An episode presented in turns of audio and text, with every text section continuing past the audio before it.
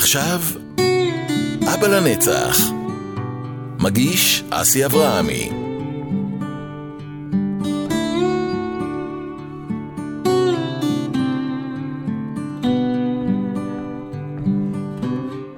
שלום חברים וברוכים הבאים לפודקאסט שלי, אבא לנצח. תוכנית להעצמת אבות חד-הוריים, אבל לא רק. יחד נרכוש כלים, נרים את הערך העצמי שלנו, ניתן דוגמה אישית וננצח את הקשיים שבדרך למה שבסך הכל רצינו וחלמנו להיות, אבא לנצח. אז אני אסי אברהמי ואני אבא גאה לנצח לילדים אלופים. נפלתי וקמתי, נפלתי ושוב קמתי, והחלטתי להעביר את זה הלאה לכל אותם אבות שלא משנה לאן החיים הובילו אותנו, או כמה קשיים כלכליים, פיזיים, נפשיים, מנטליים יש בדרך, לא משנה אם אתם נשואים, גרושים, חד-הוריים, חד-מיניים, אנחנו לנצח נהיה אבות, ויש בהחלט כלים להתמודד עם כל משבר. כל שבוע נארח אורח, וביחד נדבר, נשתף, נתרומם. אם מצליח לעזור אפילו לאבא אחד, מבחינתי, עשיתי את שלי. אז בואו נצא לדרך. אבא לנצח. מגיש אסי אברהמי. טוב, אז בתוכנית של היום נמצא איתי רמי דבורה, סופר, מרצה, מאמן ותיק, בעלים של בית הספר להכשרת מאמנים, אבא, ובעיקר, יודע או לא, השראה עבורי. שים תודה. וזה מה שמדהים ב-2020, 2022, שאתה יכול לא להכיר בן אדם, אבל לקחת ממנו כל כך הרבה ערך וכל כך הרבה עוצמות לחיים וללמוד, והתוכניות שלך ביוטיוב שינו לי את החיים אני יכול להגיד, וניסיתי והלכתי על זה פשוט לפנות אליך, שתגיע לפודקאסט שלי, שבעצם אני רוצה להראות שגבר גרוש יכול אחרת, והסכמת, אז קודם כל תודה רבה שבאת. אני, אני מעריך את זה שהזמנת אותי, כמו שדיברנו בטלפון, אני לא בא לפודקאסטים בדרך כלל, מסיבות שלי, אני מקבל שלוש הזמנות בשבוע, אבל זה באמת נושא כל כך חשוב, ואף אחד לא מדבר עליו. ו... ולמרות שזה נושא טכני, אני מניח שזה חלק יהיה מהשיחה שלנו, כאילו הטכניקה של איך חיים, בעיניי יש פה המון המון עומק לגעת בו. אז אני אגיד לך מה, מעצבן אותי, אני מתחיל ישר עם עצבים. טוב מאוד. כי אתה כל הזמן אומר, אני שומע אותך, ואתה אומר, אתם, אם אתם בזוגיות לא כל כך טובה, רעילה, אלימה, ואני הייתי בכזאת, אתם לא צריכים להיות שם, אתם לא צריכים לסבול. נכון. אבל, מה שקורה, שגבר עם ילדים, כמוני, כמו, אתה יודע, הרבה מאוד אה, אבות, סובלים, אבל הם יודעים שאם הם קמים, אז הם קמים למקום שהם לא יכולים לחיות, כי הם בלי בית, בלי פרנסה, מספיק, עדיין אתה צריך לעשות הכל כדי להיות אבא איכשהו, אתה צריך להילחם על הזמני שהות שלך מול הגרושה, אתה מוצא את עצמך במצב ש- שהאימא של הילדים אומרת, היום אל תבוא. כל זה, אז אתה, אומר, זה שווה בכלל? עדיף לי לסבול. לא. לא. אף פעם התשובה היא בצד השני לא עדיף לי לסבול.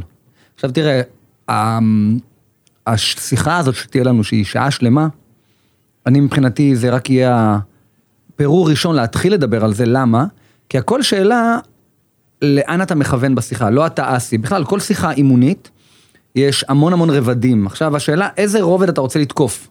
ברובד העמוק ביותר של האמונה במציאות, ביקום, באלוהים, יש לך פה משהו להתמודד איתו, תגדל. תגדל. אין מצב, אני באמונה שלי, אין מצב שקיבלת משהו שאתה לא יכול להתמודד איתו.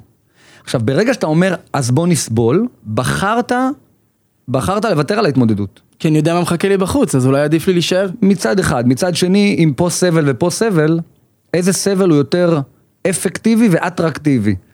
אפקטיבי, אתה אומר, אפקטיבי זה, אה, אה, פעולה אפקטיבית זה פעולה שמביאה אותך לתוצאה רצויה, רצויה טובה יותר. בשיטה של להישאר, אוקיי, אתה סובל, אבל הגרף, מה לדעתך, עולה או יורד? מיום ליום יהיה יותר טוב או יותר גרוע? יותר גרוע. יופי. האופציה השנייה, עדיין סבל, אבל מיום יום יהיה יותר טוב. אתה תתמודד, אתה תלמד דרכים חדשות. תקשיב, אנחנו בני אדם, אנחנו יצורים אבולוציוניים, במילים אחרות אנחנו מתפתחים כל הזמן. ילד בן 10 ואיש בן 40, הם רואים את החיים אחרת. קרה משהו בגדילה הזאת. אז אם אתה מתגרש בגיל 20, 30, 40, בגיל 50 לא תבין טיפה איך להתמודד עם החיים? האם יהיו קשיים? נכון. אבל באופציה הקודמת זה לא נגמר, זה רק נהיה רע יותר, אז איזה אינטרס? אתה צריך להבין, אבל זה לא קשיים רגילים של נפרדת מבת זוג, נפרדת מאישה. אתה נכנס פה לאיזשהו סשן בארץ שהוא מאוד מאוד קשוח. נכון. אתה מגיע למצב ברבנות, בבית משפט, שקודם כל רואים אותך כלא ראוי להיות אבא. עכשיו, מה, ש, מה, ש, מה שכאילו מעצבן, זה שאני, לצורך העניין, הייתי אבא מאוד מאוד פעיל, מחתל, מחליף, לוקח, מחזיר, ופתאום אני צריך להוכיח שאני בעצם ראוי להיות אבא, וכאילו, קובעים רגע. לי את הזמנים שנייה, מול שנייה, הילדים שנייה, שלי. שנייה, שנייה. קודם כל, אתה מרשה לי לדבר איתך פתוח? ברור. מלא דרמה. יש מלא דרמה בשיחה. לא, יש פה טכניקה, טכניקה משמע משהו טכני, שצריך לבצע. אין ספק שהמצב לא טוב. הגעת למצב שאתה רוצה להתגרש, אין מצב. ש... אין, אין ספק שהמצב הוא לא טוב. אבל, אני בכלל מאמין בלהוריד את הדרמה, בכל, בכל משבר בחיים. כי תראה, אה, דמיין שלא יודע מה, בן אדם עשה תאונה עם הרכב. גם ככה הרכב נדפק, גם ככה הולך כסף לצאת עכשיו. בסדר? יש לו הרבה בלגן לסדר. להגיד, יואו, אתה לא יודע מה קרה לי, זה לא עוזר, זה לא עוזר. ולכן ההמלצת חיים בעיניי, במקום, במקומות המשבר, הדבר הראשון שתעשה זה תוריד את הדרמה. כי גם ככה יש לך מלא דרמה בראש של הדברים לביצוע. למה להכניס את כל הרעש הזה? עכשיו, כשאתה אומר, אני לא ראוי, ובית משפט, לא, אני אומר, יש פה בלאגן לטפל בו, אז בוא נוריד שנייה, ונבין, אם נחלק את זה רגע לפרוסות. פרוסה הראשון, יש לך, בעיניי, ההתמודדות של גבר גרוש היא כזו. קודם כל, אגב, כשאני אומר קודם כל, לא לפי סדר חשיבות, כי כל אחד חי אחרת. כסף, איך אני גם חי, איך אני גם משלם מזונות, איך אני גם עובד פחות שעות ועדיין צריך להתפרנס, בסדר? אחד. אגב, עוד לא דיברתי על לטוס לחו"ל, מה עם החברה החדשה שאני רוצה גם לקנות לה משהו ליום הולדת? אוקיי, הכסף.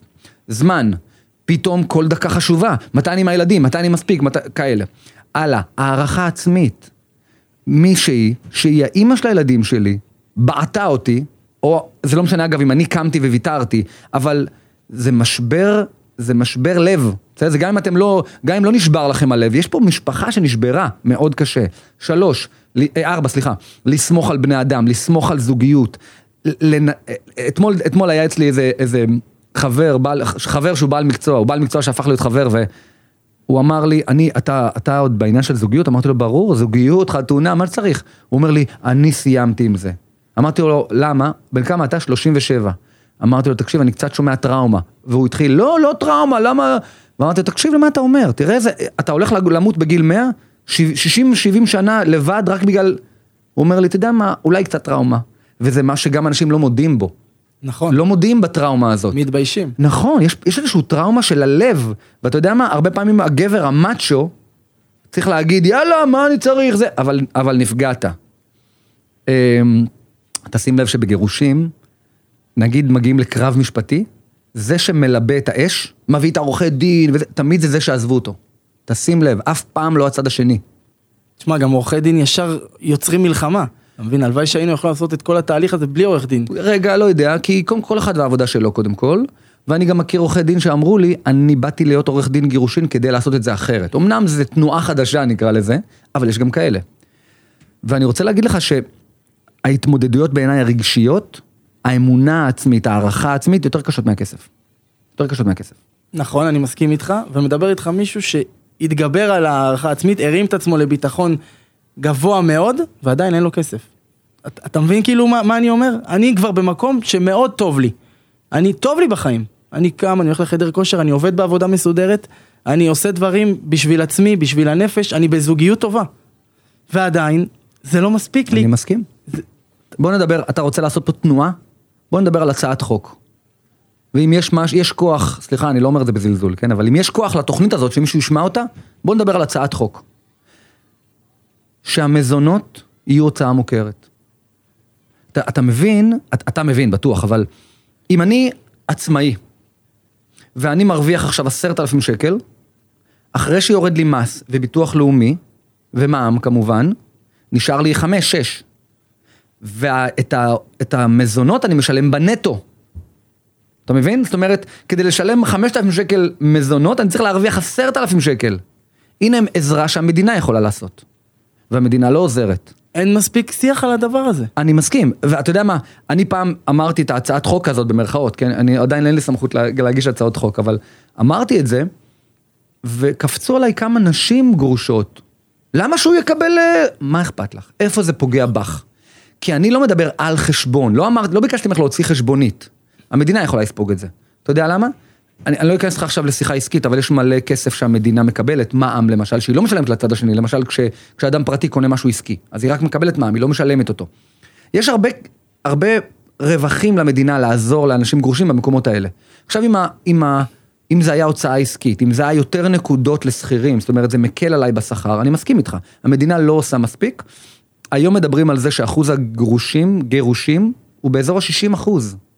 אפילו קצת יותר. אפילו קצת יותר, באזור השני שליש, אבל אני, מה שנקרא, סטטיסטיקה, לא רוצה לדייק בדברים שאני לא מדויק בהם. אז עד שיעשו הצעת חוק, יש לך איזה הצעה לעזרה? אז תראה, אז אין לי גם כל- זמן, אתה יודע, אתה מדבר על לעשות עוד דברים, לא. אין לי- אין לי מספיק זמן. לא, כאילו- אני לא מסכים, תקשיב.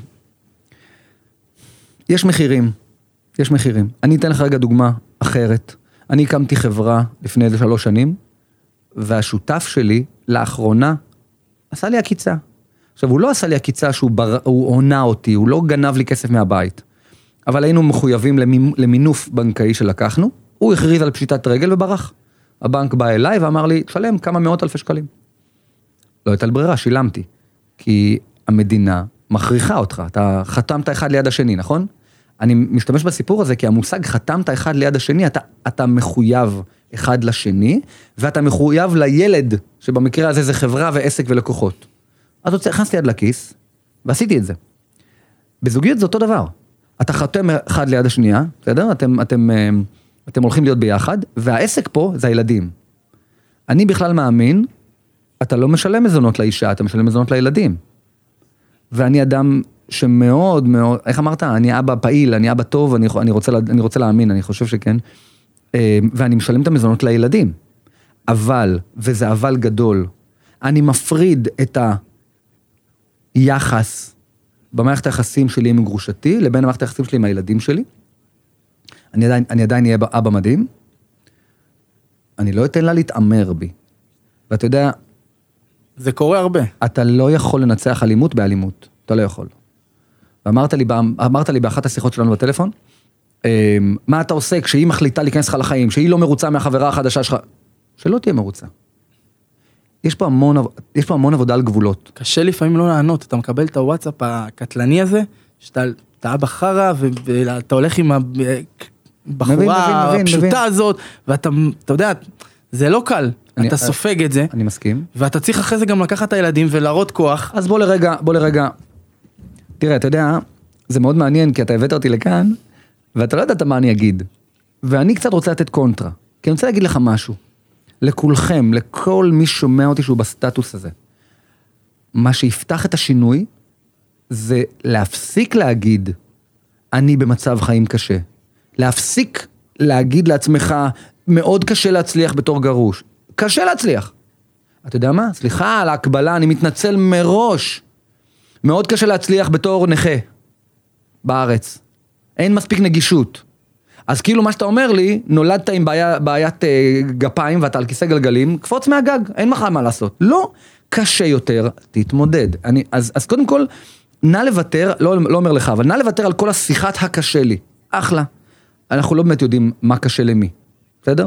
ואם מישהו גדל, ואם מישהו גדל עם אבא שהרביץ לו כל החיים ואין לו, לו אוויר, הוא קם בבוקר והוא בטוח שהחיים גרועים. זה משנה אם הוא גרוש או לא. אתה יודע, יש מלא אנשים שיש להם חיים גרועים בלי להיות גרושים. נכון, אבל אני, אני רוצה לגעת בך בגברים נורמטיביים, כמוני לצורך העניין, או כמו עוד הרבה אנשים, שפתאום ביום בהיר אחד, אתה צריך לגשת ולראות את הילדים שלך באיזה חדר סגור. אבל איך, איך, איך הם הגיעו לשם? אני אף פעם לא ראיתי את הילדים שלי בחדר סגור, אני באמת שואל. אז אני אומר, יכול להיות, אני לא יודע מה הסיפור שלך, אבל יכול להיות שהגרושה שלך, לצורך העניין, היא יותר בסדר. יש המון נכון, המון נכון, גרושות, נכון. שפתאום האבא אלים, האבא מקלל, אבא שלפני שעה היה אבא מושלם. האבא מרביץ לילדה, אבא... ואז אתה צריך למצוא את עצמך, נכון, ב- וזה נכון. רק מנקמה. נכון. ואז אתה מגיע לחדר, שעתיים בשבוע, והרבה הרבה אבות מוותרים, מוותרים על זה, מהבושה גם לא באים לחדר הזה לשעתיים בשבוע. אני ממש מסכים איתך. אז, אז אתה אומר דברים טובים, אבל אני רוצה לגעת לך בארדקור, וזה, וזה כל כך הרבה אנשים עוברים את זה, זה... זה נכון, אבל תראה, זה נכון. אני הלכתי, הייתי כמה פעמים, מדבר איתך שנים אחורה, במקום כזה, זה, שכחתי אפילו את השם, אבל שפקידת סעד מסתכלת בחלון כזה, ורוצה לראות את התפקוד שלי. עכשיו, תשמע, יכלתי לבחור ולא לבוא או להתנהג, אבל נשמתי, ו- ואני משחק עם הילד בפנים, אני בוכה, כאילו, מה אני, מרכז קשר, ו- ואני בוכה ואני אומר כאילו, ובאתי ועוד פעם, ו- ו- ו- ו- זה המון המון עבודה עצמית, אבל לא כולם מספיק חזקים לעבוד על עצמם, הרבה, מסכים. הרבה, פשוט מוותרים על המפגשים האלה. ולכן הגעת, ולכן הגעת לשורש העניין, ולכן אני פה. עבודה עצמית. קיבלת אתגר, תתמודד איתו. עכשיו, אין מספיק כלים, רמי. לא, זה נכון. רגע, שנייה, שנייה, רגע, רגע. אבל עוד פעם, המון המון דרמה. יש מלא כלים. למה אתה הצלחת לייצב את חייך? נכון, אתה עוד לא איפה שאתה רוצה להיות, אני הבנתי. אבל למה הצלחת לייצב את חייך? אמרת לי את זה גם בטלפון. המון עבודה עצמית. נכון, המון עבודה עצמית. אני נורא, נורא היה, חש... היה אכפת לי מה אומרים עליי, נורא. אתה שומע פודקאסטים בחדר כושר, נכון. אתה נכנס לסרטונים שלי ביוטיוב ולומד אותם. למה לא כולם יכולים לעשות את זה? עכשיו, זה קצת מציאות מושלמת מה שאני מציג. זאת אומרת, שכולם יתחילו התפתחות אישית, קודם כל העולם זז לשם, אחד, ושתיים, כן, במצבים קשים אתה צריך לעבוד על עצמך יותר. עכשיו עוד פעם, שיהיה ממש ברור, כי אנשים שומעים אותי, ואני לא, אני, אני ממש דואג לא להישמע שיפוטי. אני רק אומר, אם אתה בחרת להיכנע לחיים, אל, ת- אל, כאילו, אל תתפלא מהתוצאות. ואם בחרת לא להיכנע, אז תעשה מה שצריך. אז קודם כל, זה החלטה מאוד מאוד ברורה. עכשיו, בחרת להיכנע, אתה כנראה לא מקשיב לפודקאסט הזה. בוא, אם, אם מישהו מקשיב לנו כרגע, הוא כנראה לא באלה שבחרו להיכנע. אז בחרת לעשות. יאללה, שב, תוריד את הדרמה, תמפה מה צריך לעשות. כסף, יאללה, בוא נפתור את עניין הכסף. איך, תן לי כלים. בן אדם צריך לשבת עם עצמו. דבר ראשון שהוא צריך להגיע זה break even. break even משמע לאזן את החודש, עזוב עכשיו רווחים. לאזן את החודש. ואם הוא אומר אני משלם מזונות 5,000 שקל, 4,000, לא משנה כל אחד כמה משלם, ואני צריך שכירות, נניח הוא עוד לא הגיע לבית, אני צריך לשלם 4,000 שקל שכירות, ואני צריך עוד 4,000 שקל כדי לחיות, אני צריך 12,000 שקל בחודש. איך אני משיג 12,000 שקל לחודש? וזהו. אתה לא יכול, אתה לא יכול לשבת ולהגיד זה בלתי אפשרי, כי אתה כל חודש תיכנס לבור גדול יותר. עכשיו אני אספר לך משהו, עליי. אני הייתי בן 24, ו... וזה עבד ככה, מעבר לעבודה שהייתה למהלך השבוע, כל יום שישי בבוקר קמתי, הלכתי להיות מנהל, מנהל משמרת במסעדה, עד חמש בערב, בשבע בערב נסעתי לאיזה מועדון שהייתי ברמן דיסקוטקים כזה, הייתי עד חמש בבוקר ברמן, הולך הביתה, ישן עד בערך שמונה, תשע, בעשר מגיע למשמרת נוספת, עד חמש בערב במ- במסעדה, ואז משש בערב ישן עד היום ראשון כדי להתחיל את השבוע. קריאה. אבל אלפיים שקל כל סופש. אבל חיים, אין. נ- אני מסכים. אני מסכים. אני לא אומר ש... אני לא אומר שאין מחירים לשלם. אני, אני, שיהיה ברור, נקלעת לפינה, יש מחירים לשלם. אני רק אומר, אל... אתה גם אומר בעצם שאני לא יכול לעשות עוד זוגיות. כאילו, לא, אם, אני אומר- אם נקלעתי לפינה, ואין לי, אין לי אפשרות לשלם, אז אני צריך לעבוד בכמה עבודות, אז כאילו בוא, תוותר על הזוגיות הזאת, והרבה עושים את זה, ואני אעבוד כל הזמן. יאללה, מה האלטרנטיבה שלך? מה אתה מציע? אני, אני בחרתי באלטרנטיבה השנייה, שהיא? שהיא לחיות את החיים ולהיות בזוגיות, אבל חסר לי כסף. לא, אז למה, גם- למה ככה? למה גם וגם? אני לא מצאתי עדיין את הנוסחה של הגם וגם, כי אני עובד שכיר תשע שעות ביום, ואני עם הילדים, נגיד, חצי שבוע, וכאילו יש לי שבוע, יום בשבוע בילוי עם הבת זוג, חדר כושר שאני חייב את זה לנפש אני שלי. מסכים. אין לי, כאילו, אין לי מקום, כאילו, להכניס עוד עבודה בתוך כל הלו"ז הזה. אני מסכים. אז כנראה משהו צריך להשתנות. מה? אוקיי, תראה. אחד המאמנים שלי אמר פעם, שכל התלבטות בחיים, כל דילמה, זה ה... זו הבחירה בין ביטחון לבין הגשמה. תסתכל, תסתכל אגב על כל דבר בחיים, בן אדם שכיר או עצמאי. שכיר זה בטוח, הגשמה זה, אוקיי? לא משנה. יש מישהי רואה שני גברים. אחד היציב, הבטוח, הזה, השני המסעיר, אבל הוא מסעיר לכל הכיוונים. כל בחירה בחיים זה בין זה לבין זה. אתה מאוד, והשתמשת במילה הזאת מקודם, אתה מאוד עבדת כדי לייצר משהו מאוד מאוד יציב. ביציב לא תמיד יש הגשמה, בבטוח לא תמיד יש הגשמה. אני קצת משוגע. אני אמרתי, וזה לא דוגמה טובה, אני אומר מראש, אני אמרתי לגרושתי בשנה הראשונה, אוקיי, רגע, ניתן רגע טיפה רקע עליי. אני, אני הצלחתי בעסקים מאוד מהר כשהייתי צעיר, והיה לי הרבה כסף, ו...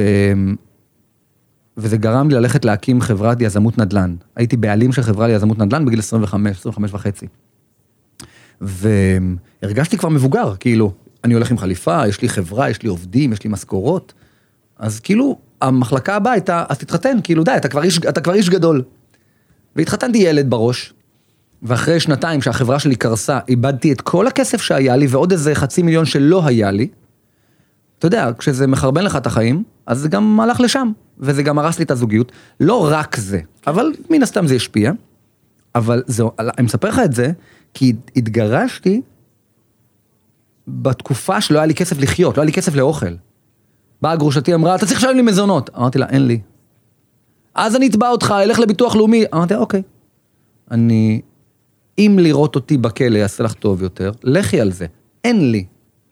או שאנחנו לוקחים מחברת, אנחנו רושמים את המזונות, לא, סתם דוגמה, 4,000 שקל, כן. רושמים 4, 4, 4, 4, 4, 4, ובדיוק כמו בן אדם שעושה פשיטת רגל, אני תודה לאל, מעולם לא עשיתי פשיטת רגל, אבל כאילו בקונספט, כן. מתישהו אני אגיע גם לנושים של, שזה את. היא לא אהבה את זה, אבל לא הייתה לה ברירה. כי בסופו של דבר, במציאות הפיזית, אם תחשוב רגע על בני אדם, במציאות הפיזית, אף אחד לא יכול לגרום לך כלום. מתי אפשר? אי אפשר לגרום לך כלום. אפשר רק להסכים. אם, אם חייל יגיד למפקד שלו, אני לא מוכן לעלות לטנק, אני הייתי שריונר, כל אחד, אני לא מוכן לעלות לטנק, והמפקד יצעק עליו, תעלה לטנק, הוא לא יכול לעשות לו כלום. הוא יכול לשלוח אותו לכלא, הוא יכול להשאיר אותו שבת, להעלות אותו לטנק הוא לא יכול, בסופו של דבר זה רק מה שאתה מוכן לעשות. הרי באותם ימים אני רוצה לגעת בנקודה הזאת, שהיית בתוך המשבר הזה. רגע, רגע, שנייה, רק אסיים את הסיפור, לפני שאתה לוקח אותו למקום אוקיי. אחר. לא, זה אותו סיפור. ולא הייתה לה ברירה, אבל אני בראש ידעתי, המזונות זה לילדים שלי, ונתתי לעצמי שנה, שנייה, שנייה שנה שקט, ואני בונה את עצמי מחדש. אחרי שנה אמרתי לה, נכון מגיע לך ארבע? קחי ארבע וחצי, קחי ארבע שמונה מאות, וכל פעם זרקתי קצת. עד, היום, היום אני אומר לך, אחרי שנים שאני גרוש, הרבה שנים, אני לא חייב שקל לאף אחד, בטח לא מאז, כי ידעתי, אני, אני אדם שעומד במילה שלו, אבל השנייה אני צריך תקופת שיקום. ואתה יודע מה? אם מישהו צריך לא להיות בזוגיות, אתה אומר, לוותר על הזוגיות, אז אל תהיה בזוגיות, אבל שנייה תשקם את עצמך, כן, אז צריך גם את זה.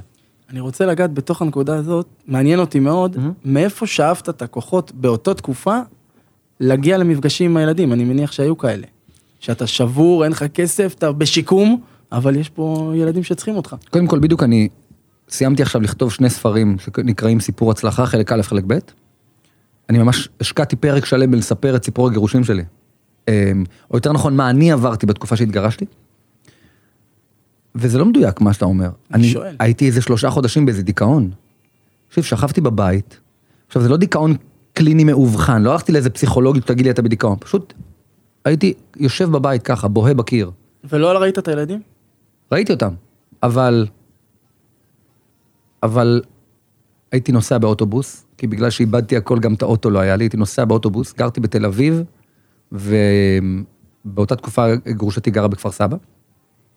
הייתי נוסע באוטובוס מתל אביב לכפר סבא, אוסף את הילד, אבל אין לי לאן לקחת אותו. אני לא אחזיר אותו לתל אביב באוטובוס. הייתי מטייל איתו בעיר, אתה מכיר את זה, כל הגברים הגרושים מכירים את זה, לפארק, לסרט, לגלידה וחזרה. זה היה שובר לי את הלב. הבן שלי כבר בן 19, האיש המדהים הזה שהוא נהיה, וכשהוא היה בן שנה, יום אחד אה, חזרתי אותו הביתה, לאימא שלו, והוא בכה, כמו בסרטים הערביים, הוא בכה ודפק על הדלת מבפנים, אבא אל תלך, כאילו אין יותר דרמה מזה. ואני יושב על המדרגות ובוכה יחד איתו. וכל מה שעבר לי בראש, ואני אומר את זה באמת לכל מי שרואה את הדבר הזה או מקשיב לזה, כל מה שעבר לי בראש זה איך לעזאזל הגעתי לפה.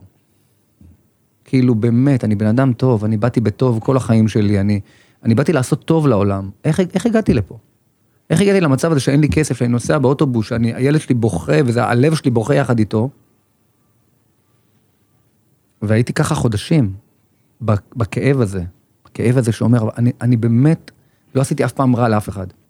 אתה מדבר ואני שומע את עצמי, ואני שומע את כל כך הרבה גברים שמדברים ובמצב הזה עכשיו. כן, אני מבין, אבל אתה יודע מה? זה מאוד חשוב לי להגיד, זה תקופת אבל. אבל, ממש, בפסיכולוגיה מדברים על אבל זה לא רק שמישהו מת, יש משהו להתאבל עליו.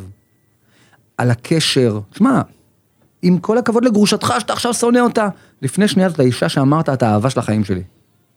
אז יש להתאבל על הקשר שנגמר. על האידיאל, על האידיאל, על הרעיון הזה בראש של המשפחה, שאתה אומר, אני ראיתי אותנו, לא יודע מה, נכנסים לרכב בשבת ונוסעים לטיולים וזה, איך הגעתי לפה?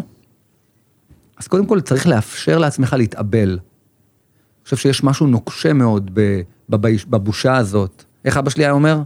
אבא שלי היה אומר, אצלי בתעודת זהות בחיים לא יהיה כתוב גרוש.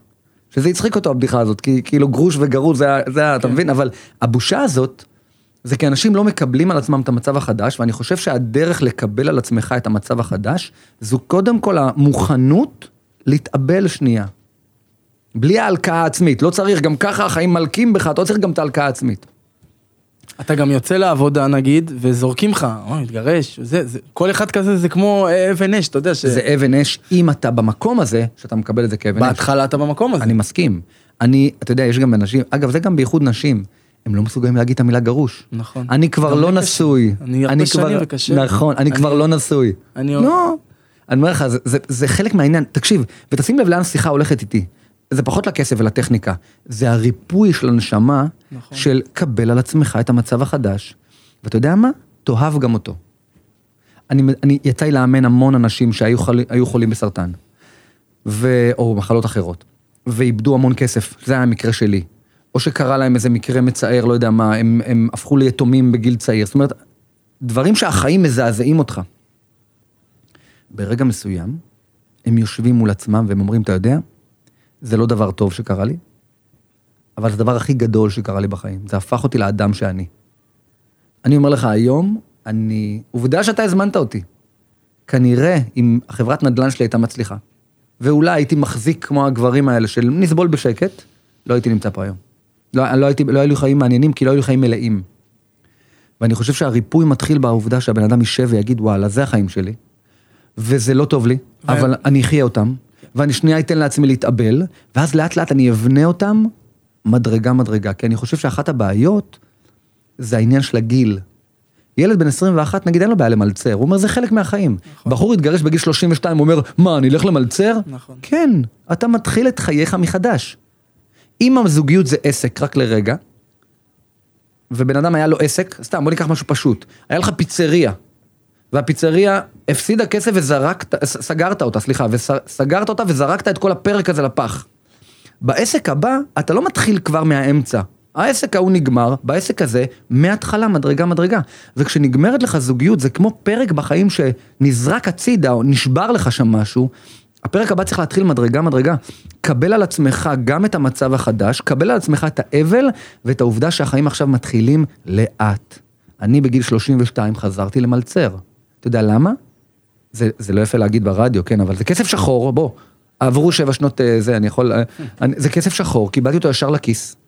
זה עזר לי בעובדה שגבר גרוש צריך לשלם מיסים עדיין, אז זה כסף שחור, יכולתי לעבוד בכל שעה, יכולתי לתפור לילות, יכולתי לתפור סופי שבוע, ואתה יודע מה, אני אספר לך את הסיפור הכי כואב שלי. הייתי בעלים של חברת נדל"ן. לפני כן הייתי סוכן נדל"ן ועשיתי המון כסף. כשהייתי בעלים של חברת נדל"ן, באתי עם המון אגו ו... ועשיתי פרויקטים, רציתי לעשות פרויקטים גדולים. ישבו מולי שלושה קבלנים, יותר נכון שלושה אנשים שותפים בחברה קבלנית, רצינו לעשות פרויקט ביחד, ולא הסתדר כל כך. החברה כבר הייתה במשבר וסגרתי. אחרי איזה חודש כבר מצאתי את עצמי מל- ממלצר, מה לעשות, ככה אלוהים רצה. ואלוהים רצה שדווקא במסעדה שאני מלצרתי בה, דווקא בשולחן שלי ודווקא במשמרת שלי, אותם שלושה מתיישבים. תקשיב, אני ראיתי אותם, באתי לאיזה מישהו, אמרתי, תעשה טובה, תחליף אותי, אתה יכול לקחת את השולחן הזה? לא, אני עסוק וזה, ואמרתי, טוב, מה לעשות, מה שנקרא, אלוהים שלח לי שיעור. תקשיב, אני בכיתי את הנשמה שלי באותו רגע, על העלבון. אני ניגש עם סינר, לקחת הזמנה. אחד מהם, הוא היה קצת שמן, אני אומר את השמן לא בגלל שיש לי בעיה עם משקל, היה, היה בו משהו מאוד מאוד כזה, אתה יודע, אמ, אתה, אתה מכיר כמו בחיקויים בארץ נהדרת, כאילו מתפר, מתפרס על הכיסא, נשען כזה לאחור, יד על הכרס, ואומר לי, תגיד, לא היינו אצלך בפגישה לפני איזה חודש? תקשיב, האגו שלי, אם, אם הוא לא היה מרוסק עד אותו רגע, הוא היה גמר אותי לחלוטין. ואתה אומר, באמת, לפה הגעתי בחיים? אז אתה בולע את הגלולה הזאת, ואתה יודע, זה למען מטרה טובה. היום, אני, אני בן 45, אני בעלים של כמה חברות, אני נוסע, נסעת איתי עכשיו, אני נוסע עם רכב חדש מהניילון לא זול בעדינות, אני מחזיק עובדים, אני משלם 100 אלף שקל או 120 אלף שקל בחודש משכורות. זה לא היה קורה, ואגב, אני אבא למופת, סליחה שאני מעיד על עצמי, אבל אני אבא למופת. ב... ב... כמה כבר? 18 שנים האחרונות, לא פספסתי יום גן אחד, לא פספסתי חג אחד, לא פספסתי אה, קבלת הורים או סוף שנה. אבל אני קורע את עצמי. אני קורע את עצמי. יסלחו לי שומרי השבת, בסדר? שנים, היום אני כבר יכול שלא, אבל שנים, שבת זה זמן עבודה. שישי זה זמן עבודה. אני בשבת לא עם הילדים, זה עוד יומיים עבודה בשבוע.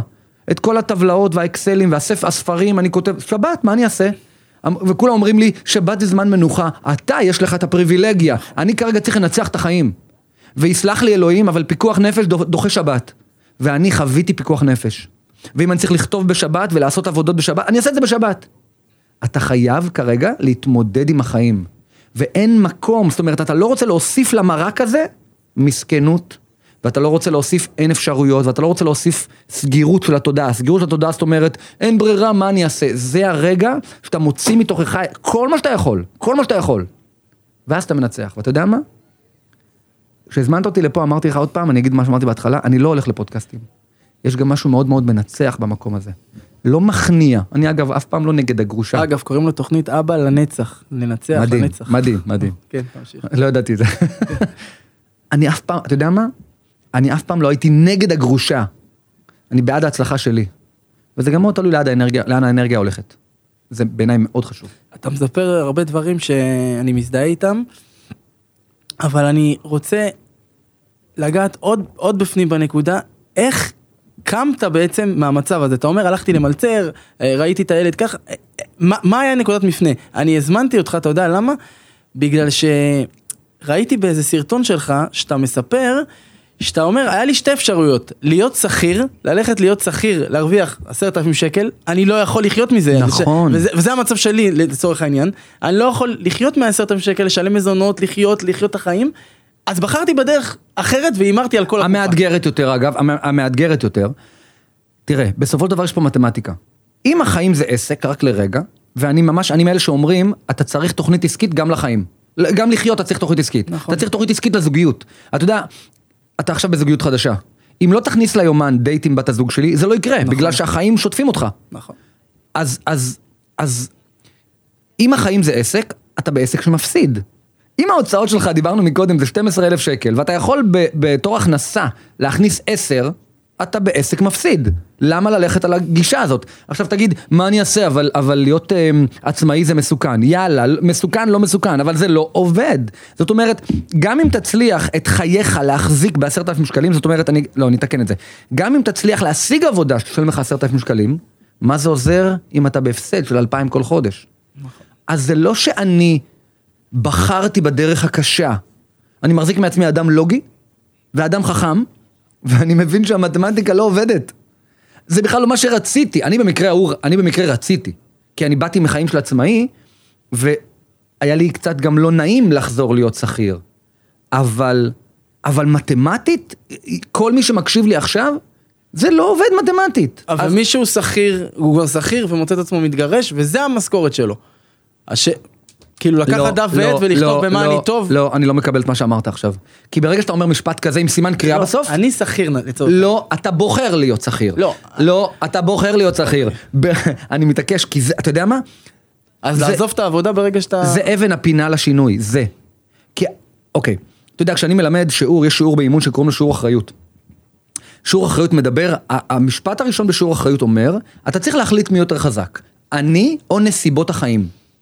עכשיו תקשיב, המשפט הזה, והלוואי, ואתם השומעים אותי, שרק המשפט הזה ינקר לכם בראש כל יום.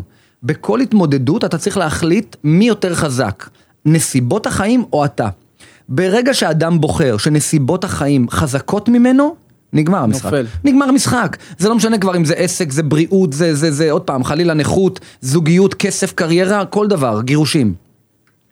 הרגע שבן אדם משנה את חייו, זה הרגע שבו הוא אומר, עם כל הכבוד לנסיבות החיים, אני מחזיק את חיי, אני שולט בחיי, מה המחיר? עכשיו בוא, אתה בחור חכם, אני רואה, אני מדבר איתך, יש עם מה לעבוד. את, ובכוונה נלך לעסק הכי בסיסי, אתה- לא, אני אקרא לך מה שאמרתי מקודם, אני לא, לא יודע מה אתה אוהב. מה הבעיה? להקים פיצריה. אז אתה יושב עם יועץ עסקי, האם יועץ עסקי עולה כסף? כן, עולה כסף. האם אתה צריך לקרוא על עסקים? כן. האם אתה צריך לחקור את עולם הפיצריות בחיפה? סתם אני מאלתר, מאלתר כמובן. כן, ללא ספק. אז אתה יושב עם, עם אקסל ואתה אומר, אוקיי, אני, כדי לחיות צריך 15,000 שקל, בוא ניתן לי, אני, בוא ניתן לעצמי גם טיפה להרוויח. אני רוצה להכניס 20 בחודש, אם אני עצמאי אני צריך להכניס 35, זה אומר שאני צריך למכור פיצות באלף שקל ביום, נניח, בממוצע. עזוב את התוכנית העסקית המדויקת. האם בחיפה אני יכול להכניס אה, אלף שקל ביום? כמובן לפני הוצאות וזה, כל מי שומע אותי אומר זה לא מדויק, עזבו את המדויק, תבינו את הקונספט. האם אני מסוגל?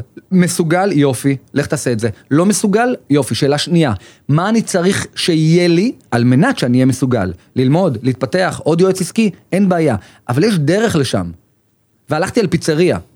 זה יכול להיות כל דבר אחר. עכשיו אתה יכול להגיד, מה, להקים פיצריה עולה כסף. תמיד יהיו את אלה שיסבירו למה אי אפשר. למה לא? ויש את אלה שיסבירו למה, אה, או יותר נכון, איך כן אפשר. האנשים שחושבים שנסיבות החיים חזקות מהם, יסבירו למה אי אפשר. אז מה אמרת לי עכשיו? כאילו, אני, כאילו אתה שואל אותי, אז מה אמרת לי עכשיו? אז כל הגרושים צריכים להיות עצמאים? לא. כל הגרושים צריכים למצוא פתרון. אתה יודע מה, אני אתן לך רגע סיפור שקרה לי בסדנה שהעברתי. יש לי סדנה שנקראת קפיצה לעומק, ובאמת נכנסים שם מאוד לעומק. מישהי, דווקא הפוך, גר, גרושה. מישהי הרימה יד. זה נכון גם לגרושות, כן, אגב. כן, כן, לגמרי, לגמרי, לגמרי, כי בוא, יש גם הפוך. נכון. לפעמים באמת יש גבר אלים, שזו הסיבה שהיא אה, נפרדה ממנו, ורק על זה הייתי מוכן לעשות פודקאסטים, פודקאסטים שלמים על נשים מוכות, כי כמות הנשים מוכות שעברו תחת הידיים שלי, שעזרתי להם, היא לא, זה, זה מטורף, זה באמת מטורף. אז רגע, אני רגע חוזר לסיפור, היא קמה בקפיצה לעומק, שזה כמו שאמרתי, סדנה מאוד מאוד חשופה, ואמרה, אני רוצה לשתף. החיים שלי מאוד קשים, אין לי כסף לחיות. למה? אני גרושה, ו... ו והגרוש שלי לא משלם את המזונות שלו, אין לי ממה לחיות. כי אני צריכה להיות עם הילדים הרבה, כשאתה, כשאתה גם נשוי, יש מי שקצת חולק בנטל. אל תשכח שגם להם החיים לא קלים. ואני לא, משמעית. אני לא הופך לך את התוכנית לגרושות, אבל גם להן זה לא כזה קל. והיא אומרת, הוא גם לא משלם מזונות, ואני גם כל היום עם הילדים, גם אני לא מצליחה. בוא, לאימא שצריכה לחזור כל יום בשתיים בצהריים, כמה היא יכולה להרוויח? תקשיב, אני עוצר אותך, ש... סוף שבוע האחרון, האימא של הילדים טסה לחו"ל, והיה לי חמישה ימים רצופים. זה לקחת למסגרות, וגם להחזיר, ובאמצע? לעבוד. איך היה? תקשיב טוב, אחרי כמה ימים אמרתי, אני לא רוצה את החיים האלה, איך היא חי... בדיוק. את- יותר יותר. תודה רבה. אתה, ואתה יודע מה? רגע, רגע, נקודה כוכבית בצד. אחד הדברים שאין בין, בין גרושים לגרושות ברוב המקרים זה הערכה. נכון, זה צד- רשום לי פה. אם צד אחד יעריך את הצד השני יותר, ולו בשם העובדה שפעם אהבת אותה מאוד, או את אהבת אותו מאוד, ו, ובחרתם להיות ביחד. אתה יודע, אני, אני, פעם היה לי איזה פרידה, לא נישואים, אבל פרידה ממישהי, וכעסתי עליה, אתה מכיר את זה שאנחנו נפגעים, וזה כעסתי עליה, כל קללה שעלתה לי בראש, כמובן, חשבתי זה. ואז עשיתי איזשהו תהליך עם עצמי, עם מטפלת, ואז התקשרתי אליה בעשר וחצי בלילה, כשיצאתי מהטיפול, אמרתי, אני רוצה להגיד לך שאת אישה מדהימה, ואני מאוד אוהב אותך, וזה לא יסתדר בינינו. אבל מה זה אומר עליי, אם אני חושב שאת זבל של בן אדם? כאילו, למה אני הייתי איתך? את לא זבל של בן אדם, כאב לי, וזהו. צריך להעריך את הצד השני גם קצת, וזה הרבה פעמים מה שמרפא את המערכת יחסים. רגע, אני מחזיר אותך לסיפור. היא קמה, היא אמרה, אני, אין לי כסף, הוא לא משלם לי, הוא לא זה זה, ובגלל זה החיים שלי דפוקים. אמרתי לה, אוקיי, אפשר סיפור אחר? כן. דמייני, היה לכם פעם טוב? היא אמרה, כן, לפני שהתחיל הבלאגן. אוקיי. דמייני שעדיין טוב לכם בתקופה ההיא, ומה לעשות, החיים הם חיים, והגבר נוסע לעבודה, נכנס בעץ ומת. אין לכם פוליסת ביטוח, אין לך כסף, ואת יודעת מה? אין לך גם את מי להאשים. מה היית עושה? היא הסתכלה עליי מאוכזבת, אומרת לי, מה הייתי עושה? אמרתי לה, כן, מה היית עושה? הייתי מסתדרת. אמרתי, נו, אז תסתדרי גם עכשיו. עכשיו, שיהיה ברור מה הסיפור אומר. אני לא פוטר את הגבר מהמזונות. בעיניי אמרתי, המזונות זה לילדים וזה חשוב. אבל תנהלי שתי מערכות, שתי, שתי מלחמות במרכאות, אני לא אוהב את המילה מלחמה, אבל שתי קרבות שונ, שונים, שני קרבות שונים על קרב אחד זה מול החיים, תסתדרי, תעשי מה שאת צריכה לעשות כדי שלחיים כדי שלילדים שלך יהיו חיים טובים ושלך יהיו חיים טובים. בלי קשר, תנהלי את המערכה מול הגבר. את צריכה להפעיל עורכי דין, בתי משפט, אבל אל תחברי ביניהם. אל תהפכי את עצמך למסכנה, כי הוא לא משלם מזונות. אתה מבין את ההבדל? כן. כי אם הוא היה מת, היא הייתה מסתדרת, היא מודה בזה. חזרה רגע, חזרה אלינו. אל תהפוך את הגירושים לדגל שבגלל זה אני מסכן.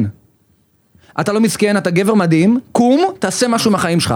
האם זה יותר מאתגר? כן, מה לעשות? אבל אתה לא יכול להפוך את זה בתור דגל המסכנות, בגללה אני לא מצליח. תנהל שתי מערכות שונות. לך מולה, תנהל את ההבנה ביניכם, תצרו הערכה שם, תוותר טיפה על הקרב, כי בוא, יש, ב, ב, ב, בעברית יש פתגם שאומר, החי על חרבו מת על חרבו. אדם שמסתובב עם חרב ביד, מישהו יבוא להילחם בו. תוריד, קודם כל תניח את החרב גם אתה. אני אם אומר, אתה מקבל את האש, תור- תוריד אותה. נכון. כי איך אתה אמרת לי מקודם, אתה מקבל את הוואטסאפ, ובא לך לענות, אל תענה. זה מדהים, כי אני שהייתי מקבל את הוואטסאפ, תמיד הייתי עונה, וזה היה נכנס למלחמה.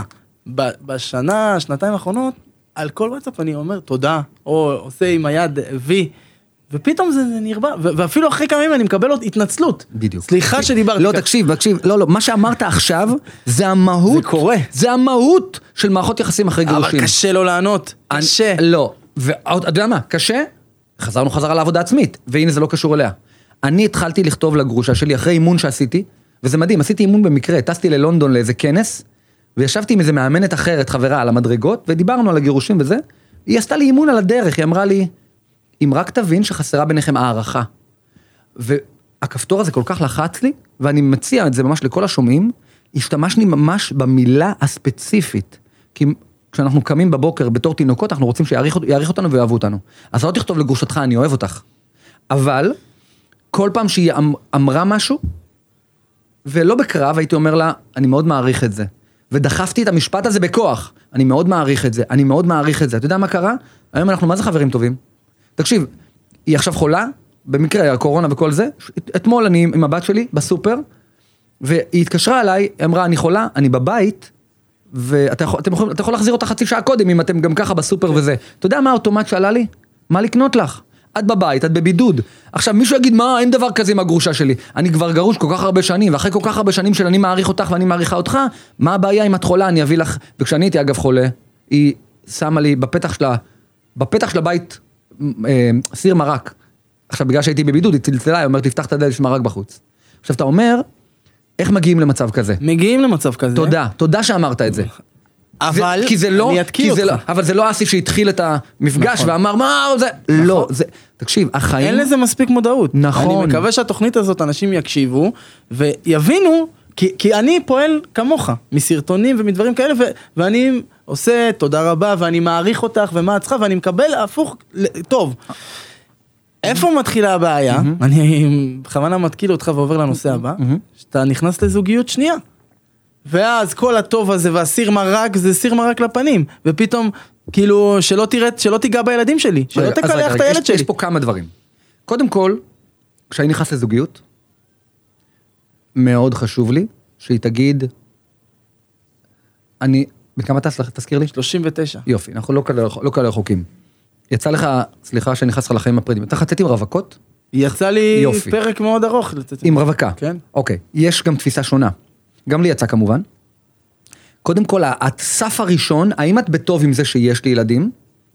ואיך אמרתי את, אתמול למישהי במקרה, דיברנו על זה, במקרה על הנושא הזה, כי אמרתי שאני בא לפה. כן. אני לא, אני, אנחנו גדלנו בראש על, אה, אני כל הזמן מתבלבל בסיפורים. שלגיה? שלגיה זה עם התפוח? כן. גם מדהים. לא, לא, ה, ה, כן, כן, אבל איך היא הגיעה לש... איך היא הגיעה ליער? האמא החורגת היא תמיד אימא רעה. זה הסיפורים שלמדנו, גדלנו עליהם. אני לא מוכן שהאמא החורגת תהיה אימא רעה, אוקיי?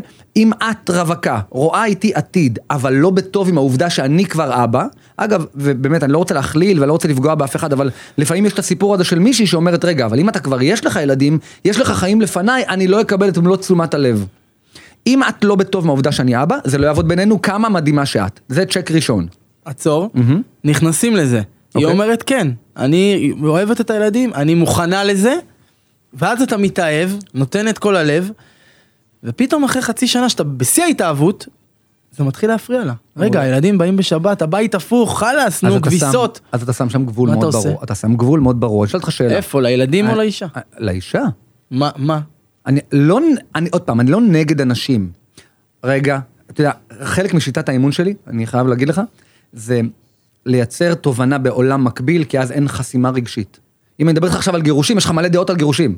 רגע, רגע חסימה רגשית, אז בוא נזיז אותה רגע הצידה. אני, אני הייתי 15 שנים סטנדאפיסט, המון שנים אני על במה. ויום אחד מישהי, אפילו היא התחילה איתי, אני חייב לומר את האמת, והפכנו לבני זוג. אני הייתי מופיע ב Camel Comedy Club בימי שישי, ב-12 וחצי בלילה מתחילה ההופעה. היה איזה ערב, אוכלים ארוחת ערב, רואים סרט מול טלוויזיה, תשע וחצי, עשר, אחת עשרה. הולכים למיטה, יאללה, אני הולך למיטה. ישבנו לידה, אני קראתי ספר והיא הלכה לישון. אחרי איזה חצי שעה אני קם, מתקלח. והיא תופסת לי את היד, אומרת לי, אוי, איזה עצוב לי שאתה הולך, זה מה זה פוגע לנו בזוגיות. תקשיב, זה עצבן אותי. כי זה מתחיל לחלחל של כאילו, מה שהיה לי טוב אתמול כבר לא טוב לי היום. אתה יודע מה אמרתי לה? אמרתי לה, תקשיבי, את מהממת ואני מאוד אוהב אותך. שני דברים להגיד לי, להגיד לך. אחד, את הכרת אותי כזה. זאת אומרת, אני לא עשיתי שום שינוי פה. ושתיים, עם כל האהבה שיש לי אלייך, אל תגרמי לי לבחור בינך לבין הבמה. ועכשיו, זה היה במאוד נעים, תוך כדי זה שליטפתי לה את היד, כן. אבל זה הגבול. כן. לא צריך לכעוס עליה, תשמע, כל בן אדם מדבר מתוך הכאבים הרבה שלו. פעמים אנחנו מפחדים להגיד לא- לאישה, כאילו, את הגבול הזה. אנחנו האלטר- כאילו אומרים, רגע, היא תגיב מה אחרת. האלטרנטיבה? מה האלטרנטיבה? מה אתה מוכן לדבר. אתה תוותר על הילדים? לא. אז אתה אומר לה, אבל יש הרבה דוגמאות, אני אומר לך, זה נשמע כואב. אני לא- אני הייתי מסכים. בסרט הזה. אני מבין. טוב לי מאוד עם הזוגיות. טוב לי מאוד ברמה שכיף לי, היא מרימה אותי, אבל אני שתי אנשים. כי כשהילדים. מגיעים, אני פתאום אבא שלהם, ואני מסתיר את כל הדברים. לא. אני הולך בין הטיפות אין שם. בעיה, זה יעבוד לך? לאורך זמן. זה לא עבד לי. עוד פעם, עוד פעם, תקרא בספר החדש שלי, אני אשלח לך אותו. אני אקרא. בני אדם צריכים להבין דבר בסיסי מאוד בחיים, שנקרא פעולה אפקטיבית. פעולה אפקטיבית זה פעולה שמביאה אותך לאן שאתה רוצה, אבל לאורך זמן. אוקיי, כאילו, מה יקרה מחר עם ההתנהגות שלך? אתה מבין? כן, אבל יש וזה הרבה- לא אפקטיבי, מה שאתה יש אומר. הרבה גברים נו. שהם רוצים להאחז בזוגיות הזאת, אתה מבין, הם מרגישים את הלבד הזה, הם לא אני נמצאים ממש- הרבה עם הילדים. אני ממש מבין. ופתאום בא להם איזו אישה צעירה ויפה שמרימה אותם, ואתה לא רוצה לוותר על זה, אני אומר לך, אני בסביבה שלי, אני ממש מבין. הם לא רוצים לוותר על זה. אני ממש מבין. גם אם זה היום של הילדים, אתה מתקשר לאימא שלהם, היום אני לא יכול, אני אני מעדיף ממ- לא לבוא, כדי להיות במקום שמרים אותי. אני ממש מבין, אבל תקשיב, זו שיחה ערכית. אתה, כשאתה מדבר על הילדים שלך, אני רואה את זה בעיניים. אני לא כזה. אני רואה את זה בעיניים, תקשיב, אתה... אבל הגעתי כמעט לשם. אבל זו שיחה ערכית. הגעתי כמעט לשם. מה, תקשיב, יש... למצב שאני אומר לילד אל תבוא היום. נו, אבל אני מכיר סיפורים על זוג שהתגרש, והאבא חזר לרוסיה. נגיד, אתה יודע, יש עלייה רוסית שהייתה בשנות ה-90, אז עכשיו יש להם חיים שם, עלו לארץ, התגרשו, חזר לרוסיה. זה לא שהוא מוותר על יום רביעי, הוא מוותר על החיים. אבל אתה לא יכול לקחת את זה כמדד למצליח או לא מצליח. זאת אומרת, בסופו של דבר זה שיחה ערכית. והאבא שאתה רוצה להיות, לא יעשה דברים כאלה, לא יעשה דברים כאלה. אז, אז גם אין פה מה לאמן, זה לשבת מול הבן אדם ולהגיד לו שנייה, מה המשמעות של ילדים עבורך? ואתה יודע מה? אני אתן לך משהו רגע, הסתכלות טיפה שונה. אם את, הבחורה, אם את ממש בטוב בלאבד, אם את ממש בטוב מול האפשרות לאבד אותי, אני אהיה ממש בטוב מול האפשרות לאבד אותך. כי הרי מה אתה אומר לי בעצם? אני יקטין את החיים שלי עם הילדים, שהיא לא תיפגע. למה? כי היא תלך? ומה עם האופציה שאני אלך ממנה? אני חסר ערך פה? מה, את לא מעריכה את העובדה שאת איתי? מה, אני לא יכול להגיד לך, סליחה, אם את לא בטוב מהילדים שלי, תלכי את? מה שאמרת לי כרגע, וסליחה שאני אומר משהו חותך, כי אני לא מכיר את המקרים הספציפיים, אבל מה שאמרת לי כרגע, ועוד פעם, זו שיטת האימון שלי, למצוא את הבן אדם בתוך הסיפור. שאם אני מוכן לוותר על הבחורה, בש... אה, סליחה, אם אני מוכן לוותר על הילדים בשביל הבחורה, אני כאילו אומר לעצמי, הבחורה לא תוותר בשבילי על העקרונות שלה. זאת אומרת שיצרתי בינינו היררכיה שהיא מעליי. ואיך אמרת לפני רגע? באה בחורה יפה, צעירה, כבר אתה ממתג את זה, כאילו, אני מרוויח פה... אתן לך דוגמה. כן, אבל סתם, אני משתמש במה שאמרת. כבר מה שאתה אומר זה, אני מרוויח פה יותר ממה שאני נותן. אני מקבל פה מלא יתרונות. לא, אתה לא. גם היא רוצה להיות איתך. אף אחד לא עושה טובה לאף אחד מערכות יחסים. זה ממש חשוב להבין את זה. הכל בסוף מגיע לתעלה את הערך העצמי שלך. אמרת באיזה סרטון שראיתי השבוע, דווקא לפני התוכנית, לאיזה, גב, לאיזה זוג שהגיע אליך לטיפול בסדנה. מהמם, מהמם. ו, ואמרת לגבר, האישה אמרה, הגבר לא מספיק עם הילדים, כאילו אני רוצה פעם, פעמים בשבוע לעצמי. ואתה לקחת את הגבר או את האישה ואמרת, בוא נגיד שעכשיו התגרשת, יש לך שני ורביעי וסופאשים. נכון. אני חושב שבטיפול זוגי או בסדנאות צריך זוגות שלא מסתדרים דווקא להביא להם אנשים כמוני כמוך שחיים את הסרט הזה של גירושים ולהגיד להם הנה תראו אתה תהיה שני ורביעי וחגים ושבתות ו... ו... אבל עוד פעם, אני לא רוצה שהכפתור יהיה תסכול. לא לא תסכול חלילה כאילו, תיזהר טוב. מהמקום ההוא. לא אבל שאמרת לו שאמרת לו את זה בסדנה כביכול לאן אתה הולך אתה הולך לפעמיים בשבוע ושתי שבועות כן. אז תעשה את זה עכשיו נכון, בדיוק. אם אתה לא... וזה מוותר- היה חזק. נכון, אם אתה לא מוותר על זה עכשיו, אתה תוותר על זה אחר כך בכוח. עכשיו אתה נוגע הרבה פעמים ב... בעניין רגע, של- רגע, שנייה, אבל לא סגרת את הנושא הקודם. אז אם הבחורה לא בטוב, הצעירה ההיא, היא לא צריכה להיות שם. זה, זה אחד. קודם כל צריך להבין את זה. דבר שני, אם, מה קורה, מה קורה אם זה מתחרבש תוך כדי? זה, זה, זה לרוב זה מה שקורה. נכון, זה מתחיל- והגרושה עם הזה, חשוב מאוד, אני, אני, אני בגישה הזאת. הפרדת כוחות. הפרדת כוחות. אני מכיר מישהי, שעוד פעם, הייתה אצלי בסדנה, שהיא יצא, יצאה עם גבר גרוש, והיא שמעה מהגרוש שלה שכשהם התחילו לצאת, אז הגרושה, כאילו בחיוך, אמרה, אה, למה לא תבוא אולי לקפה, אני אשמח להכיר אותה. לזה קוראים שליטה, בסדר? זה לא אני אשמח להכיר אותה, אני צריכה לתת אישור פה למה שקורה. בחיים לא, בחיים לא. זה החיים הקודמים, זה החיים החדשים. הדבר היחידי שהוא יחידה מקשרת זה אני. אתם לא אמורות להיות חברות. אם תהיו חברות ועובד לכם, יאללה, בסדר, אבל זה לא מה שיאשר לי את המערכת היחסים החדשה. אתה מבין אבל כמה גבר גרוש צריך לעבוד על עצמו? אני- אם אתה מטפל מסכים. באנשים רגילים, גבר גרוש אתה צריך כפליים. אבל זה לא גבר גרוש. זה גבר גרוש, זה גבר עם הפרעות אכילה, או אישה כמובן, זה גבר עם בעיות, כמו שאמרתי, בריאות, זה גבר עם בעיות כסף. מה זה משנה? אתה תמיד אמור לעבור, לעבוד על עצמך, רק. אני אסביר לך מה הבעיה. אם אתה ממש שמן, אתה עדיין יכול לחיות. אומרת, החיים שלך גרועים אולי בריאותית, אבל זה לא מפריע לך לקום בבוקר הראשון בלילה, בסדר? אם אתה גדלת בשכונה לא טובה ולמשפחה לא טובה, זה לא מפריע לך ביום יום, אתה אומר זה החיים שלי. אם אתה גרוש, כאילו הנסיבות לוחצות אותך, אז אתה כאילו מייתר את זה, אומר זה, זה, זה מחוץ לבעיות הרגילות. לא, זה פשוט עוד בעיה, רק שעם שאר הבעיות, כמו לדוגמה להיות מאוד שמן, אתה אומר, בסדר, אני אחיה ככה, ופה כאילו אין לך אפשרות.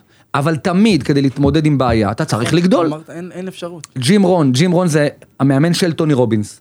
אמר, If you want to have more, you have to become more. אם אתה רוצה יותר בחיים, אתה צריך להיות יותר. וזה נכון בכל תחום, ת, תגדיל את עצמך, תוציא מעצמך יותר, ואתה יודע מה? זה בעיניי התוכנית הגדולה של אלוהים. אנחנו מגיעים לכאן לשחק איזשהו משחק, והוא אומר לך, תקשיב, אתה הרבה יותר ממה שאתה חושב. שזה אגב האמונה שלי כמאמן, יש בך הרבה יותר ממה שאתה חושב. עכשיו, איך נדע? איך נדע? ניתן לך אה, משהו להתמודד איתו. כשאתה משחק אה, Candy Crush בטלפון, מה המטרה ב Candy Crush? אין מטרה. אין מטרה. מישהו פעם ניצח את המשחק הזה? אין, אי אפשר לנצח אותו. אתה לא יכול לשחק Candy Crush בלי, ולחשוב שאתה מנצח, כי אין שם ניצחון. זאת אומרת, המטרה היחידה ב Candy Crush זה לעלות עוד שלב, נכון? בחיים זה בדיוק אותו דבר. המטרה שלך זה להגיד, עם מה אני מתמודד עכשיו? אני רוצה לעלות שלב. אגב, ברגע שאתה עולה שלב, גם בקנדי קראש, אתה מקבל פרסים, סוכריות, נכון? גם בחיים זה ככה. אתה מתמודד עם אתגר, אתה מקבל סוכריה. הסוכריה זה הזוגיות הטובה, המערכת יחסים הטובה עם, הזו, עם האקסיט, אה, אה, להצליח בעסקים, ואף אחד לא מצפה לנצח את קנדי קראש, גם פה אין איזה יעד להגיע אליו, פשוט לחיות טוב. ודבר אחרון, אני אשאל אותך שאלה, כשאני משחק קנדי קראש ומנצח שלב, האם השלב הבא יהיה יותר קל או יותר קשה? יותר קשה. יופי, זאת אומרת. כשאתה מתמודד, זה אומר, אתה גדלת, אתה יכול להתמודד עם יותר. כי אתה יותר טוב עכשיו. ולכן, לא יכול להיות גבר גרוש, ועוד פעם, אתה יודע, הרבה פעמים אני כ- כ- כאבא, גם אבות נשואים. אחרי שבוע עם הילדים או משהו כזה, מצפה לאיזה גביע, מדליה, תודה. לגמרי. לא רק שאני לא מקבל, אני מקבל אה, דברים אחרים. לגמרי. אבל אתה צריך, כמו שאתה אומר, לעבוד על עצמך וללמוד לחיות עם זה ככה. אני ממש מסכים זה. החיים שלב שלב. אני חייב לגעת בעוד נקודות. בבקשה, בטח. עד שהגעת אליי. אתה מדבר הרבה על סביבה תומכת. נכון. סביבה תומכת, סביבה מנצחת. עכשיו, קח אותי כדוגמה. אני עובד במק- במקום, אני בחיים שלי, רוב הסובבים שלי זה גברים נשואים. הרוב גם שם לא מאושרים בנישואים, הרוב עובדים במקום שהוא לחלחל את הבית, לשלם את המשכנתה, לשל... לגמור את החודש. וזה הסביבה שלי. איך אני יכול למצוא סביבה תומכת? זה הסביבה שלי, כאילו מה, לעבור עיר? מה אני יכול לעשות כדי לשנות את הסביבה שלי לסביבה שתתאים לי כאבא יחידני, כאבא בזוגיות שנייה, כמישהו שרוצה מעבר לשכיר הזה שמרוויח עשרת אלפים שקל. אז אני אשאל אותך, איזה סביבה היית רוצה? הייתי קודם כל רוצה סביבה של אבות גם שהם הורים לילדים, והייתי רוצה של אנשים ש- שהצליחו לעשות יותר מהמשכורת הבסיסית של, של עבודה רגילה. מעולה, אז, אז רגע, הפרעת שני דבר, יצרת, יצרת שני דברים, כי זה לאו דווקא הולך ביחד, לא, לא, לא ביחד. אוקיי? קודם כל יש קבוצה בפייסבוק, סתם אני אתן לך דוגמה, יש קבוצה בפייסבוק שאני מאוד מעריך את העבודה שלהם, אני אמנם לא שם, אבל יש קבוצה בפייסבוק שנקראת פלוסים. למה פלוסים? זה כאילו גרוש פלוס ילדים. אז במקום ללכת על הגרוש, במקום לכתוב איזה גימל גימל כזה, אוקיי, אה, יש גם קבוצה שקוראים להם הגימלים, אבל, יש. אבל פלוסים זה, זה קבוצה שכולם מתמודדים עם מה שאתה מתמודד. בסדר? אחד. עכשיו, אתה אומר, אני גם רוצה אותם מצליחנים. אבל זה לא הסביבה שלי, זה קבוצה כאילו בפייסבוק. אבל זה לא קבוצה בפייסבוק. הם נפגשים במסיבות, והם יוצאים לטיולים, כן. וזה. אגב, הם באים עם הילדים שלהם. זה גם טוב לילדים.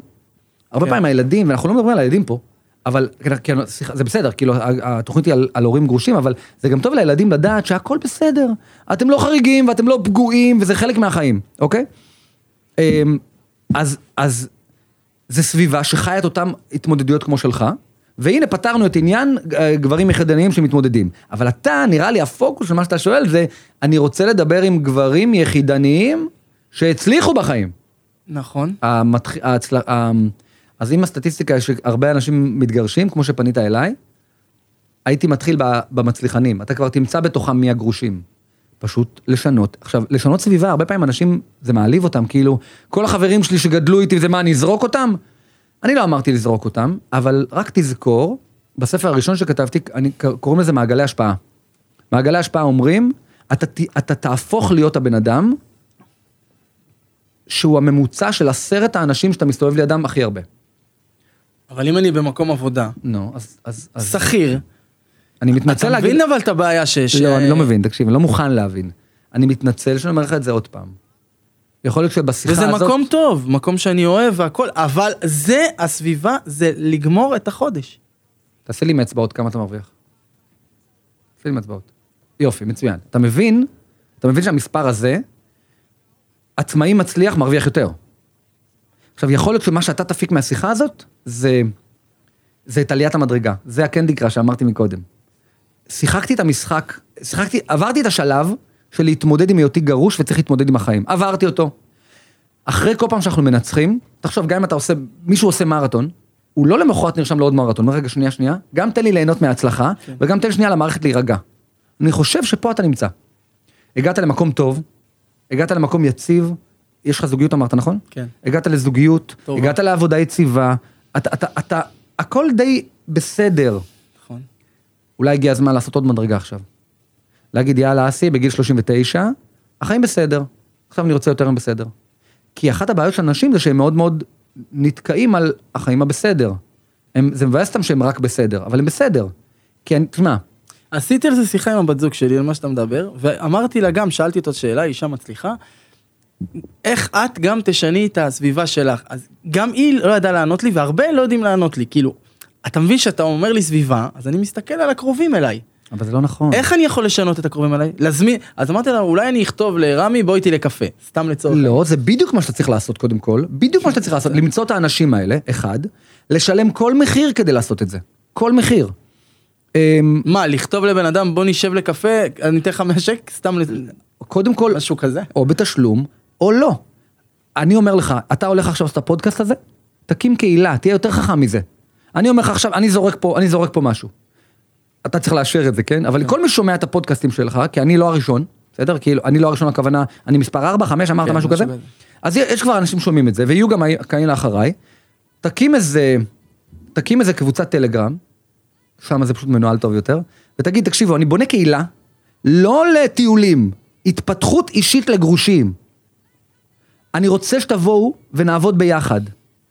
וכשיש קהילה כזאת, אני בא לעשות אימון. בסדר? אמ, ו...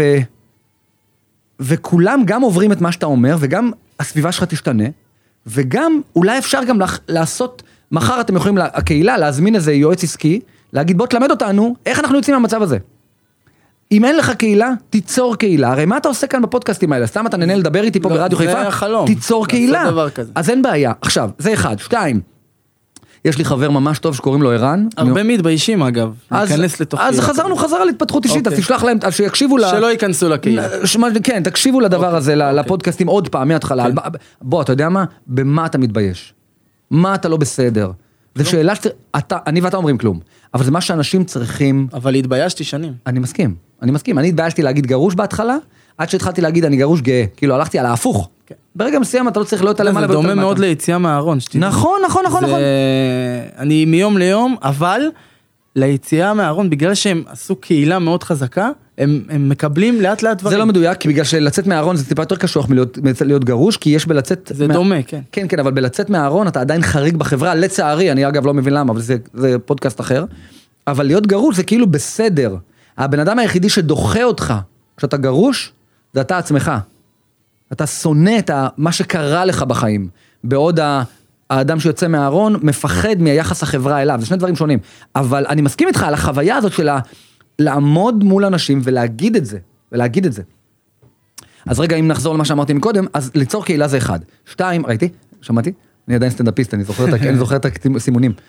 דבר שני, זה, יש לי חבר שקוראים לו ערן, והוא עשה את זה, לפני, אמנם לפני עשור, והתקשר, אמר, תקשיב, אני רוצה לקנות ממך שעת אימון, אבל אני אומר לך מראש, אני לא בא להתאמן, אני בא לדבר איתך, אני רוצה להכיר אותך כבן אדם. אז השעה הזאת נהייתה שלוש שעות, ואז הוא אמר, איך עוד אני יכול להיות לידך? אמרת, עכשיו, אני לא הכרתי אותו, אמרתי לו, אתה רוצה אולי לבוא לקורס מאמנים? קניתי. שנה היה אצלי בקורס מאמנים. היום, אחרי עשור, הוא עשה אצלי את כל הקורסים, הוא חבר, אנחנו, המשפחות יוצאות לטייל ביחד. הוא שינה את הסביבה בכוח. בקיצור, אפשר, זה מה שחשוב להבין. אני יכול לדבר איתך עוד שעות, רמי. אני אמרתי לך את זה, אני אמרתי לך את זה. והקהילה הזאת שאתה דיברת עליה, אני מתחיל היום לעבוד על זה. ותודה רבה רבה שבאת ושיתפת ודיברת, וזה נושא שהוא, יש, אפשר לדבר עליו שעות, ו... אני תודה. מסכים, אני מסכים. תודה, תודה על מה שאתה עושה. אני לרגע אקח את המשפט האחרון להגיד, כל מי ששומע אותנו עכשיו, אם הוא שומע, אם הוא הגיע לפה, גם למספר 4 או 5, מה שאמרת, ובטח לסוף השעה, זה אומר שהוא אוהב את מה שאתה עושה. אז בשמם, תודה לך על היזמות הזאת, והלוואי שזה באמת יגיע ל... לא יודע מה, אה, חוקים חדשים, חברה, מוסדות. גם ומישהו- אם לא, רק שזה יעזור לגבר. נכון, רק לצאת שאני- טיפה מהבאסה. אני תמיד מכוון גבוה. למה לא? שיגיע, שיגיע גם לשם. יאללה, תודה רבה, תודה. הסתיים הפרק ואני רוצה לבקש מכם משהו.